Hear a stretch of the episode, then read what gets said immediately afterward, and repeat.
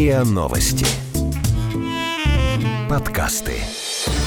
Страхи, ошибки, ошибки, Страхи. страхи. Ошибки.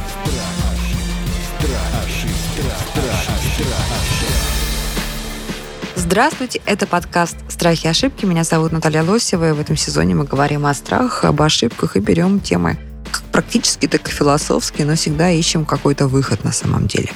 Сегодня мы решили поговорить на минуточку о том, как правильно любить.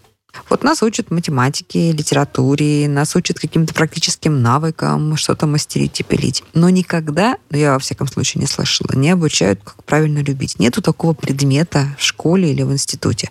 Вот давайте попробуем разобраться, как это делать, но хотя бы в нашем подкасте. И мы будем говорить об этом с кандидатом психологических наук, доцентом, заведующей кафедрой социологии и психолого-социальных технологий Московского городского университета Ларисой Овчаренко и клиническим психологом, когнитивно-поведенческим психотерапевтом, основателем психологического центра Григорием Мисютиным. Здравствуйте, дорогие коллеги. Приветствую вас. Здравствуйте. Что такое любить?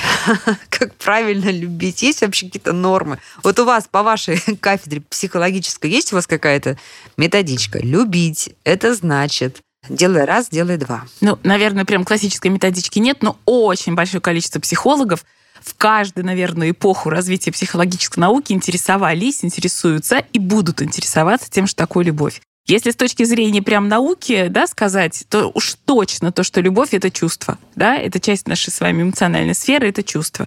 Чувство наполнено очень разными эмоциями, эмоциональными состояниями, переживаниями, очень-очень-очень разными. И в этой связи да, мы скажем, наверное, о том, что вот любовь это для каждого будет свое что-то, да, но когда я люблю, я испытываю определенное количество переживаний, выделяется огромное количество различных химических элементов, да, когда я люблю.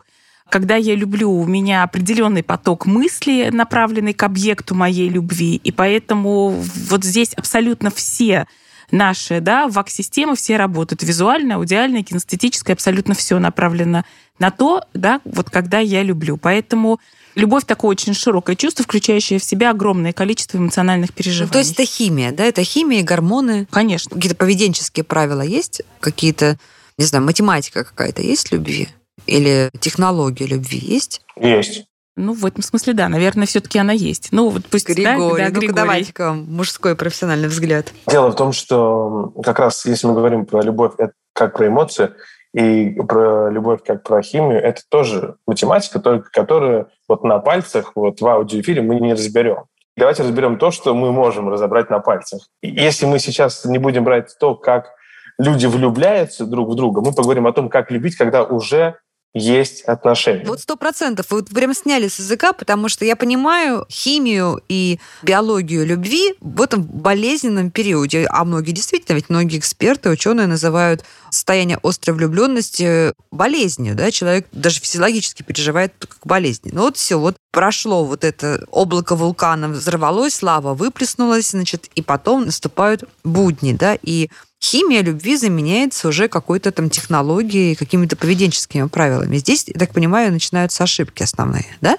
Что такое? Вот давайте вот ваша часть. Да. Любовь после острой влюбленности. Это работа. Любовь — это работа. А если мы говорим про любовь как про эмоцию, ее основной посыл — это заботиться о ком-то, о ком-то конкретном, кого мы любим.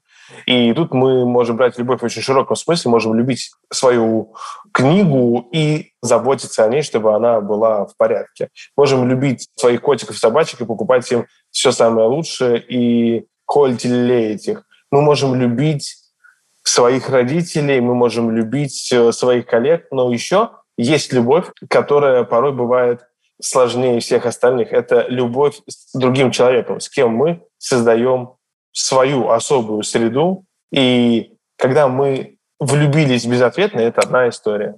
Когда другому человеку неинтересно то, чтобы с нами создавать такую взаимную по сопряжению и по интересам среду. Есть любовь взаимная, но требующая доработок. Людям еще важно адаптироваться друг к другу. И есть любовь, когда и так все классно и клево, но в какой-то момент что-то может сбиться, и любовь превращается из милого, светлого мира в кромешный ад. Слушайте, это самая большая для меня загадка. Хочу, чтобы мы об этом поговорили. Да? Когда люди влюблены друг в друга, когда они не отводят друг от друга глаз, вот да, тоже очень интересный момент. Да? Сначала люди смотрят в глаза друг другу, да, а потом счастливые люди смотрят в одну сторону. И между двумя этими точками что-то может произойти. Да? То есть ты можешь перейти, так сказать, смотреть в одну сторону, а можешь возненавидеть друг друга. Вот что идет не так? Где происходят самые типичные и типовые поломки от э, состояния влюбленности в перетекание в вот эту продуктивную, развивающуюся долгую любовь? Ведь все, когда влюблены, они хотят умереть в один день, да, и прожить долго и счастливо. И мало какая птица да. долетает до, до, до середины вот этой реки. Рассказывайте. Ну, потому что когда мы только влюблены, мы внимательно слушаем партнера, мы вдыхаем каждое слово мы ничего не знаем об этом человеке. А когда мы уже пожили некоторое время вместе, или мы уже слышали достаточное количество историй, мы уже начинаем пропускать мимо ушей, мы становимся менее заинтересованными и слушаем, как приходится. И это не то, что можно было бы назвать активным слушанием. Когда мы влюблены, мы более заинтересованы в том, чтобы услышать что-то, понять про партнера. А когда мы уже привыкли мы могли потерять эту привычку активно слушать. Мы привыкли к человеку, и мы уже говорим, ну что у тебя там на работе происходит? Ну, как всегда, письма, звонки, встречи. Удиви меня. Что еще у тебя внезапно произошло? В чем поломка-то? Почему мы становимся друг другу неинтересны? Ведь в тот момент, если вот, вот еще в самом начале, да, вот в этот момент нас спросишь, ты любишь его? Ну да, люблю. А что ж ты его не слушаешь? Почему он тебе не интересен? Ты же его любишь? Ну да, люблю. Потому что наш мозг ленив и старается не нагружать себя. Этот человек для нас становится знаком, я его люблю, но более-менее я представляю, что этот человек может делать. И вот в этот момент у нас уже в голове складывается конструкт. Я более-менее знаю этого человека, мне не нужно тратить энергию, чтобы вслушиваться в этого человека. Я буду слушать какой-нибудь подкаст, возможно, наш, я буду готовить ужин, я буду переписывать с коллегой, и заодно мой партнер что-то там рассказывает. Я буду говорить так, ага, да. И люди, когда понимают, что их не слышат и не слушают, когда они внимательны к их просьбам, чувствуют себя эмоционально уязвленными. Ну, то есть, подождите, правило любви получается такое. Даже если тебе человек не интересен, что? Давай, изобрази. Если человек тебе не интересен, что ты с ним делаешь? Ага. Вопрос только в другом, что любовь — это не только ходить за ручку, ходить гулять, секс, завтракать вместе. Любовь — это еще и постоянное исследование. Подождите, прежде чем вы начнете об этом говорить, вот развилка в чем? Вы сказали, если человек тебе не интересен, что ты с ним делаешь? И тут же да. говорите, любовь — это исследование. Чтобы я захотел исследовать, у меня должна быть мотивация, да? А получается, что как бы я обязан, да, я должен напрячься, я должен применить к себе какие-то невероятные усилия. И вот этого человека, к которому я привык, который мне не интересен, побудить в себе новую волну к нему интереса ну, как бы получается, искусственно, да, через силу? Или честнее все-таки а, сказать, что, ну вот, любви не случилось? Или там мы ошибались? Хороший вопрос. Спасибо. И я думаю, что мы очень многому в жизни учимся искусственно. Например, чистить зубы. Мы ведь искусственно этому учимся. Мы эту привычку, как человеческий вид начали э, прививать маленьким особям, чтобы они вырастали и могли эту привычку использовать самостоятельно. Интерес к партнеру — это может быть искусственный, но очень полезной привычкой, которая со временем встраивается, поведение становится естественным. Это можно увидеть в примере того, как герои телесериала «Теория большого взрыва», к примеру, Шелдон и все прочие герои, в принципе, тоже учились выстраивать отношения с девушками как они учились быть внимательными к тому, что говорят их партнерши. И как они учились делить пространство между миром своих интересов с миром того, что есть у моего партнера. Ну, и девушки тоже учились тому, как понимать интересы их молодых людей к комиксам, фантастическим героям и всякой гиковой культуре, которая там широко представлена.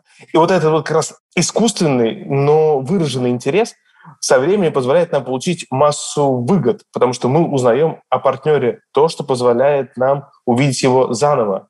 Это был одним из, э, кстати, ключевых выводов, которые получили в своем исследовании Джон Готман и Джули Шварц. Именно о том, что это ключевой момент для того, чтобы сохранялись отношения.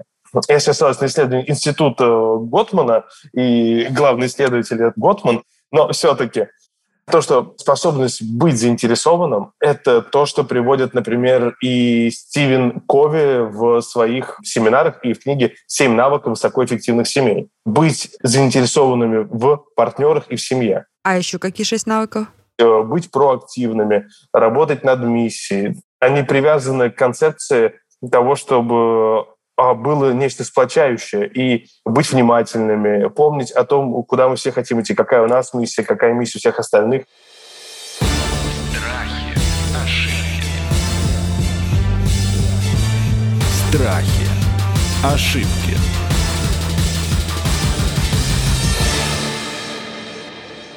Лариса, я правильно понимаю, что в любви, как в технологии, да, или как в механике отношений, не может быть вот некой ровной линии, да, всегда это какая-то синусоида. Однозначно. То есть возбуждение интереса и провал интереса. Однозначно, потому что это же живой, а, живой а механизм. Циклы, а есть вот циклы прям, Есть. э, Конечно, есть. математически выверенные, что всегда через столько времени наступает спад или подъем? Ну, есть, да, они просто везде по-разному называются. Например, если мы возьмем отношения, там цикл отношений или цикл семейной жизни, да, есть э, классические исследования, которые подтверждают о том, что у нас, да, наши все отношения, ну, мы имеем в виду, да, интимно-личностные отношения, проходят определенные стадии, да, первая стадия слияния, потом мы сепарируемся друг от друга, потом мы научаемся отдельности, потом мы интегрируемся. Это как раз вот те пары, которые живут долго и счастливы, да, и умирают в один день. Они настолько интегрированы, да, что они становятся похожими друг на друга. И, естественно, на стадии слияния мы, ну, фактически, да, вот та стадия влюбленности, когда мы своего партнера прям обожаем, обожаем, кажется, вот я только о нем подумала, он уже мне позвонил.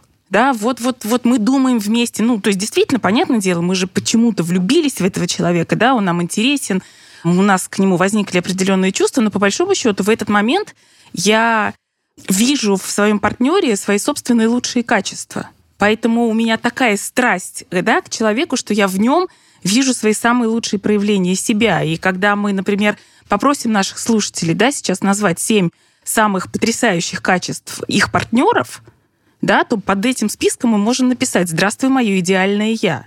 Да, это этап слияния, когда мы вот видим в своем партнере, вот что он самый-самый-самый лучший, он действительно для нас лучший.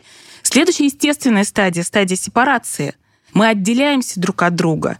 И если на этом этапе мы попросим наших слушателей да, назвать там 7 или 5 качеств, которые меня раздражают в моем партнере, а в этот момент времени я начинаю замечать... Это нормально. Это абсолютно Это нормально. абсолютно нормальный этап. Это этап встраивания в проекции друг в друга. Я встраиваюсь в проекции да, своего партнера, он в мои. Точнее, я его встраиваю в свои проекции. И что наоборот. нужно в этот момент делать? Отпустить его э, Абсолютно. с парнями в бар. да? Конечно, Ос- Отпустить конечно. свою жену с подружкой на отдых. Да, потому что, да, я момент сепарации, как раз он и нужен в отношениях для того, чтобы я увидела, что он другой. Мгм. Он не такой, каким я его себе нарисовала или придумала, или как я А проецировала. это этап первых разочарований, наверное. Конечно. да? И он тоже очень естественный. Человек действительно другой. Да, и когда мы начинаем говорить, да, я за тебя там год замуж назад выходила, и я думала, что ты другой. А ты вот что. А вот а скелеты, ты скелеты посыпались. Да, и посыпались скелеты. Но это тоже очень естественно. И это не говорит о том, что отношения здесь сейчас должны развалиться. Это говорит только о том, что пришел этап новых договоренностей. Так, Надо что? заново о чем-то договориться, да? Дальше этап научения жить раздельно, что оказывается он любит рыбалку, а я в театр. И окей, я Жить могу... разделе, это не значит, что Нет, разбежались, нет, нет, да? нет, нет, ни в коем смысле. Иметь собственные интересы, разрешить ему быть другим, Мгм. разрешить ему и ей иметь свои собственные интересы. И это, знаете, такой интересный этап. Он, с одной стороны, этап научения конкурировать с супругом. Но в каком смысле? Я понимаю, что там, например, муж у меня любит рыбалку, а я люблю театр. И при этом я знаю, что мой муж может всю ночь простоять за билетами в Большой театр для меня, потому что он знает, что я люблю театр.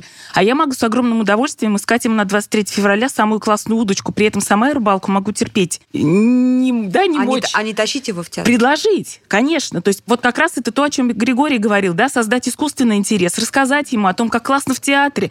А давай а сходим со мной себя, посмотрим. себя пересилить и пойти с ним на футбол. А Надо? посмотреть, а заинтересоваться, потому что если мы не будем поддерживать интерес своих партнеров, мы не пройдем этот этап гладко. Это не значит, что всегда с ним быть на футболе, да, но при этом Ну, бы понимать, что уважить, это да, что такое, да, называется, да, немножко к этому отнестись и разбираться в этом, да, и, возможно, там где-то поддержать разговор, это очень важно. Но во всяком случае ценить интерес мужа к футболу или к Дальше рыбалке. этапы какие? Следующий этап, да, когда мы вот научились жить раздельно, И потом опять этап интеграции, это, как правило, семьи, которые партнеры, семьи, которые Даже живут очень дети долго, да, да. очень д- долго вместе, и они вновь друг другу интересны.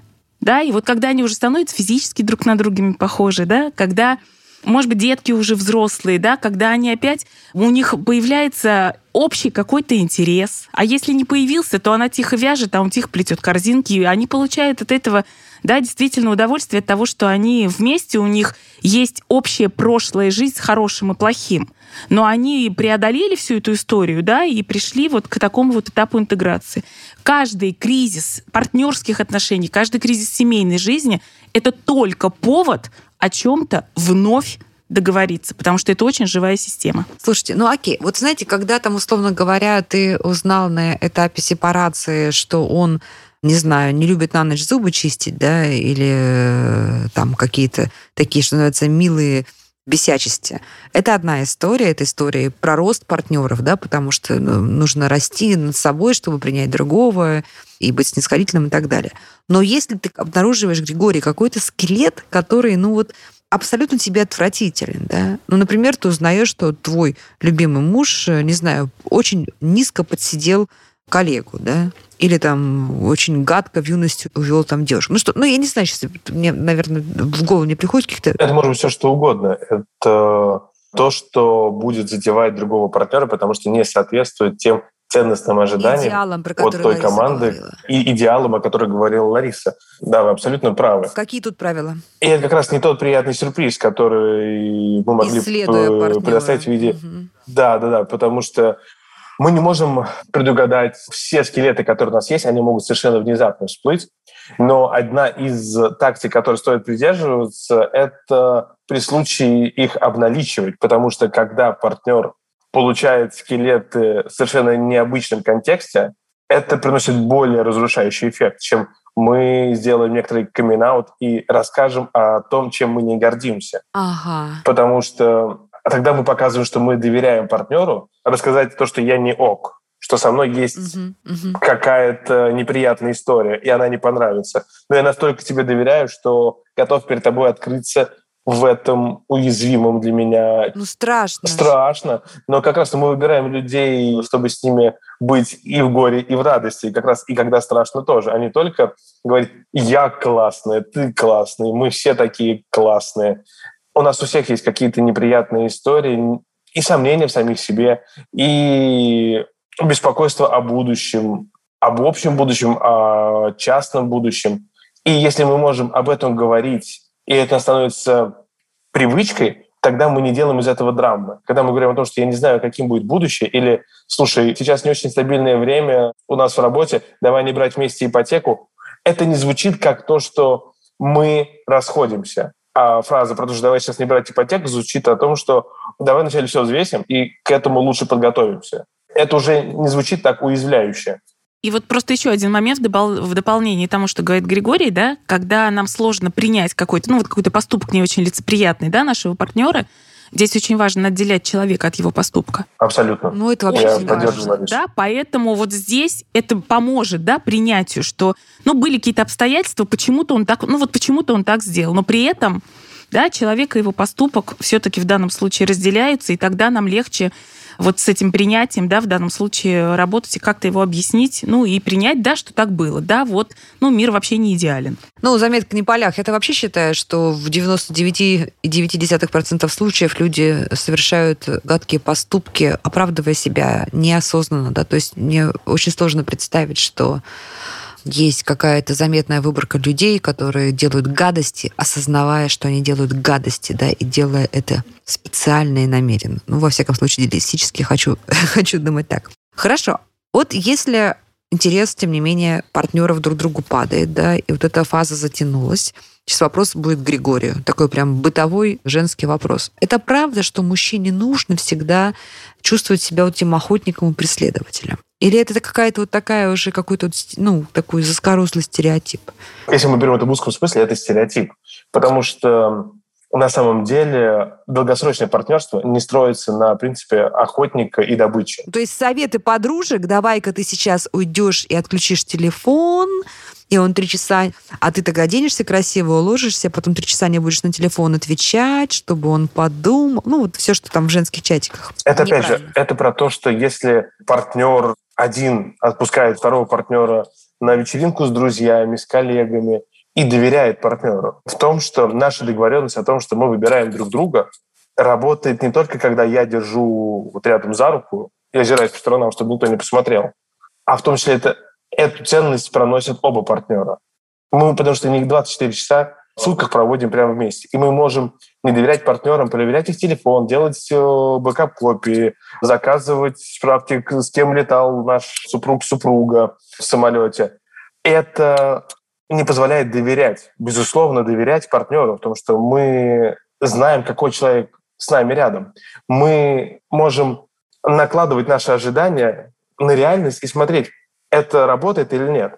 Потому что если мы не проверяем, с кем наш партнер переписывается, что происходит в телефоне, а что это за смайлик сердечко пришел, мы можем об этом поговорить, но не обвинять, а в том, что я это увидел и почувствовал себя обескураженно, расстроенно, меня это разозлило. Мы можем делиться тем, что мы ревнуем, мы можем делиться тем, что мы сомневаемся в себе. И это будет созидательно, если мы сможем это обсудить, а не то, что мы будем требовать доказательств честности, верности и прочего-прочего.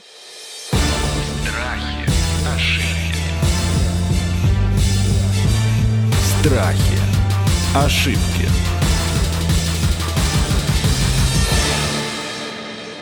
У меня вопрос такой глобальный. Как правильно партнерам договориться изначально? Ну, или договориться вербально, или подразумевать, неважно. Что вот мы входим в отношения, в которых будут там кризисы, бури, спады и так далее, и мы вместе работаем до победного, да, вот до упора. Мы сохраняем нашу любовь, потому что так надо. Или договориться, что вот должен наступить какой-то момент, когда мы даем друг другу право эти отношения прекратить, потому что мы понимаем, что эта любовь себя исчерпала, то есть любовь конечна, да, то есть или идем до конца вместе, и мы вот такие вот в одной связке два партнера до тех пор, пока, не знаю, там смерть не разлучит нас, либо мы честно позволяем друг другу остановиться и быть э, э, счастливыми, например, с другими людьми. Мне кажется, здесь вот это про реальную, да, про такую, что называется, настоящую невротическую любовь. Потому что когда мы говорим о о любви, то я говорю, да, о том, что я тебя люблю, но я понимаю, что ты можешь быть счастлив с другим человеком. И я тебя отпускаю, потому что я тебя люблю, да, для того, Ох, чтобы ты был счастлив. Сила должна быть. Очень сильно. А невротическая любовь, да, это история про то, что ты можешь быть счастлив только со мной. И поэтому, да, вот ты должен быть со мной или должна быть со мной, потому что только со мной есть вот эта история про счастье. То есть, по большому счету, вот то, что очень сложно, это действительно очень сложно, но мне кажется, это вот как раз самая честная позиция, да, что мы, конечно, мы работаем, и тут я с Григорием абсолютно согласна, что построение любых отношений, и несмотря на то, что любовь — это прям чувство, чувство, чувство, но это механика и работа для поддержания что называется, стабильность, она может быть очень по-разному выражена, но, да, вот в основании ею быть. И когда я понимаю, что если, да, вот моему партнеру плохо со мной, вот ему плохо, да, вот уже исчерпали эти себя чувства, то вот честнее было бы, да, разрешить ему быть где-то в другом месте. Григорий, на берегу надо договариваться об этом? Договариваться на берегу. Договариваться на берегу не обо всем сразу, но взять некоторый ориентир, что мы с тем новым, с чем сталкиваемся, пробуем договориться, вести такое сервисное время, когда мы собираемся на работу, что нам нужно умыться, знаю, выпить чашку кофе. Какое-то время, которое мы не прописываем как встреча с друзьями, работа, но мы закладываем его в ту временную разницу между тем, когда я просыпаюсь и когда я выхожу на работу. Мы некоторое количество операций, чтобы подготовить одежду, себя закладываем. Вот нам нужно и в отношения закладывать это сервисное время, чтобы мы могли обслуживать отношения. Как машину мы привозим на сервис, чтобы она продолжала нам служить, так и отношениям важно качественное обслуживание, что мы говорим. Мы не обо всем сразу можем договориться. Есть очень классная штука, который называется «36 вопросов», который чаще всего можно найти в интернете по тегу «36 вопросов для того, чтобы влюбиться». Это разговор о ценностях. Мы можем на берегу начать, по крайней мере, узнавать о ценностях партнера и подумать над своими ценностями.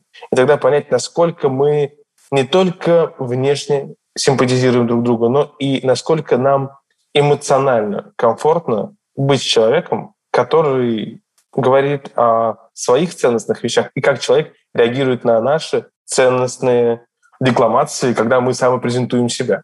Вот договариваться о том, что мы стараемся заботиться о друге. Это такая становится миссия этой пары. Потому что мы договариваемся о том, как мы живем, как мы функционируем, как мы заботимся друг о друге, что будет сигналом о том, что мы уязвили друг друга, что будет сигналом, что мы расстались, а что сигнал о том, что мне нужно время, чтобы прийти в себя после того, как я себя почувствовал, почувствовала некомфортно в паре. Чувствовать себя некомфортно в паре – это нормально. Мы можем испытывать дискомфорт. И это нормальная обратная связь. Мы живые люди, нам может что-то не понравиться, мы можем недопонять друг друга, мы можем вообще в целом быть более уставшими и более раздраженными, и поэтому нас раздражает партнер. Если мы договариваемся о том, что некоторое искусственное набирание расстояния, такой набор э, расстояния одного партнера от другого, это тоже нормально. Это не расставание. Это такая функциональная передышка для того, чтобы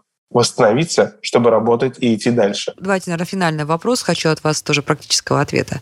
Когда один партнер говорит о том, что я считаю, что наши отношения себя исчерпали и правильно уйти, а второй партнер искренне убежден, что это только кризис и нужно работать. Как быть в таких ситуациях? Говорить. Если я, например, заинтересована в отношениях, да, и я понимаю, что это только кризис, то я прям партнеру честно про это говорю. То я доказываю. хочу... Я должна что, математически доказать? Смотри, это еще кризис, да, ты меня опять полюбишь через 54 дня. Но мне кажется, это не будет работать. Хотя, может быть, есть такие, да, прагматики, для которых и это тоже будет работать. Но в целом, мне кажется, здесь надо занять такую позицию, да, о том, что для меня наши отношения очень ценны, да, и я очень хочу вот сейчас, да, я так это вижу, что я очень хочу попробовать их сохранить. У нас с тобой было очень много хорошего, мы с тобой когда-то друг в друга влюбились, да, мы с тобой очень много чего прошли. Вот для меня это представляет ценность. Я хочу эти отношения сохранить. Если ты тоже, да, хотя бы не против это попробовать, то вот моя, да, вот мое такое движение все-таки вперед, да, для того, чтобы эти отношения, ну, попробовать сохранить. Хорошо, Григорий, с позиции другого человека, который убежден рационально, эмоционально, что отношения исчерпали и будет лучше для всех расстаться, а его партнер, соответственно, активно с этим не согласен. Как себя правильно вести? Об этом нужно договариваться. Так не хочет Пока мы не придем человек. к Он соглашению. Говорит, я тебя не отпускаю. Она, например, говорит, я тебя не отпускаю. Ты не понимаешь, А. это просто кризис. Есть другая женщина, это просто кризис. Об этом э, нужно говорить, что э, один партнер вкладывает в понятие «у нас кризис», а другой о том, что мне нужно уходить. Что имеется в виду? Потому что у нас может выйти очень глупая ситуация, э, как если мы говорим о том, что у меня сейчас очень классная компания, и мой собеседник может подумать, что я рассказываю про работу. Говорю, у меня классная компания сейчас, а я рассказываю про друзей. Ну, то есть нам, правда, нужно уметь слушать друг друга, потому что в каких-то мелочах мы можем промахнуться, и каждый живет своим пониманием, о какой компании, вот сейчас в кавычках, идет речь, о том, что это кризис. Для одних это кризис, это и да, мы расходимся, потому что это кризис. Если у нас сейчас кризис после двух месяцев, трех месяцев того, как мы начали отношения, что будет дальше? А для другого партнера, ну, кризис – это рабочая история, это можно преодолеть, и человек искренне не понимает, почему от него уходят, если есть кризис. Поэтому тут нужно договариваться, и прям как будто бы мы говорим на разных языках. И стараемся еще более уточнять, а что именно имеют в виду, и куда мы идем, и что для каждого из партнеров значит уходить, брать паузу, или пытаться удержать партнера, и что на самом деле является заботой, что является такой насильственной заботой, которая перестает выполнять функцию заботы и является насилием. Удерживать партнера, требовать, чтобы партнер работал над отношениями, дошел до семейного терапевта. Потому что терапия будет работать, если оба партнера готовы работать, а не когда это насильственная Короче, это мера. может быть проявление как раз в высшей степени не любви, да, когда ты партнер. Это, ну, это не любви, это контроль. Там, где есть контроль, там мало свободы. Где мало свободы, там нет пространства для того, чтобы мы могли быть достаточно свободными и заинтересованы в друг друге. В том, чтобы мы были заинтересованы в партнере и могли услышать потребности друг друга. Потому что если партнер говорит, мне нужно время, дай мне восстановиться, Мы должны услышать о том, что человеку нужно время, а не пытаться его трясти, как сливовое дерево. Говорит, нет, мне нужно сейчас все время, не уходи от меня. Чтобы он вернулся, нужно его отпустить, это точно. Друзья, мы сегодня с вами копнули в первом приближении тему любви как технологии, как практики или как механики. Да, мы говорили о том, как любить правильно. Ну, конечно, в основном мы говорили об отношениях между двумя партнерами. А разбирали мы это с кандидатом психологических наук, доцентом Ларисой Овчаренко и клиническим психологом и психотерапевтом Григорием Мисютиным. Это был подкаст «Страхи и ошибки». Присылайте нам, пожалуйста, ваши вопросы.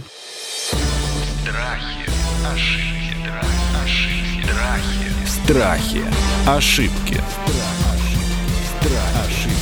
Страхи, ошибки.